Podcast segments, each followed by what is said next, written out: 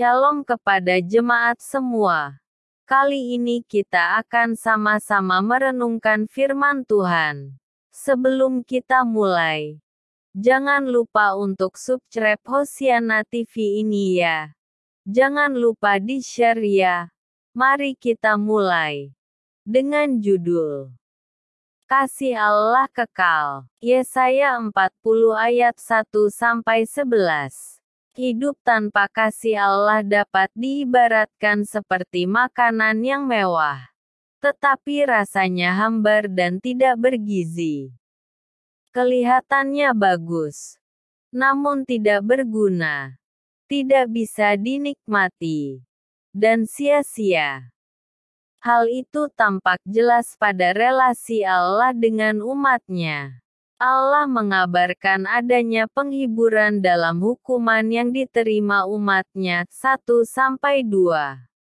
Umat merespons kasih Allah itu dengan menyiapkan diri untuk memuliakan Allah 3-5.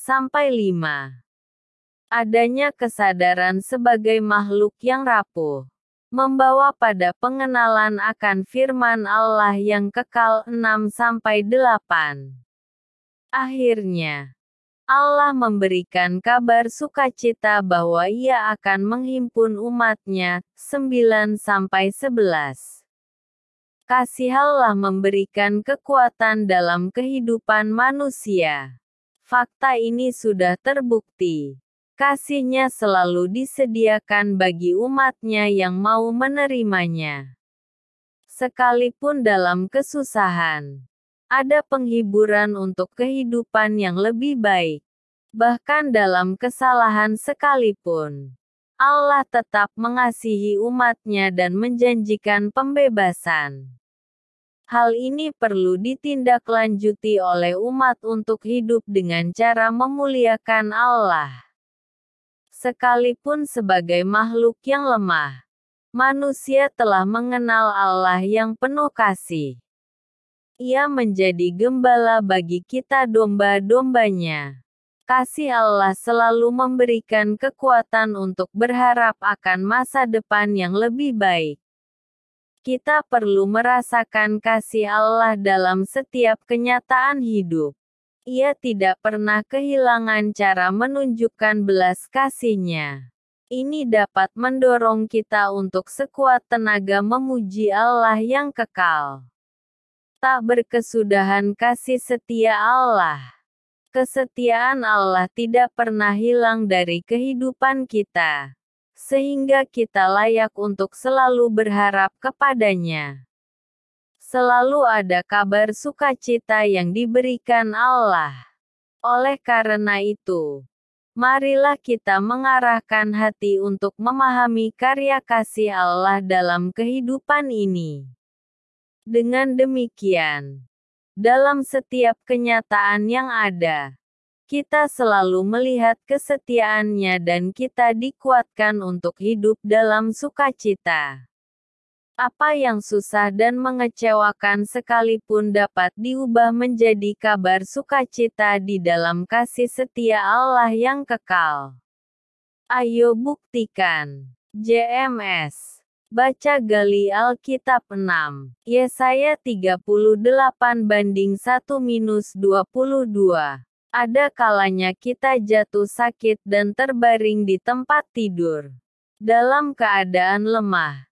Kita berpikir, apakah ada yang salah dari perbuatan kita? Apakah Tuhan sedang kecewa kepada kita?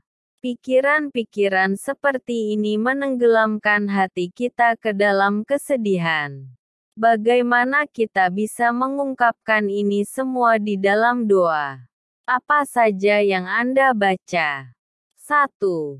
Apa firman Tuhan yang disampaikan Nabi Yesaya kepada Raja Hizkia? Bagaimana Hizkia mengungkapkan kesedihannya? 1 sampai 3. 2. Apa jawaban Tuhan atas doa Hizkia? Apa yang akan menjadi tandanya bagi Hizkia? 4-8 3. Setelah sembuh, Bagaimana Hizkia menggambarkan keadaan sakitnya dan teriakan minta tolongnya. 9-15 4. Kepada siapa Hizkia berharap? Mengapa? 16-17 5. Apa yang hendak Hizkia lakukan apabila ia disembuhkan dan tetap hidup? 18-20 6. Tanda apa lagi yang Tuhan berikan bagi Hizkia? 21-22 apa pesan yang Allah sampaikan kepada Anda? 1. Keadaan apa yang paling membuat Anda sedih? Sakit secara fisik atau ditinggalkan oleh Tuhan? 2. Siapa yang sesungguhnya berkuasa atas kesehatan dan umur Anda? 3. Apabila Anda jatuh sakit dan terancam oleh kematian, Jaminan apa yang dapat menenangkan Anda? 4. Apabila Anda diberkati dengan tubuh yang sehat dan umur panjang, bagaimana Anda akan memakai hidup Anda? Apa respons Anda? 1. Tanpa menunggu keadaan sakit. Maukah Anda bertekad untuk terus memuji Tuhan?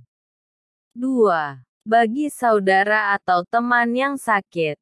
Penghiburan seperti apa yang akan Anda berikan? Pokok doa: bersyukur atas kesehatan kita dan meminta pimpinan Tuhan supaya mengikuti hukumnya dengan taat seumur hidup.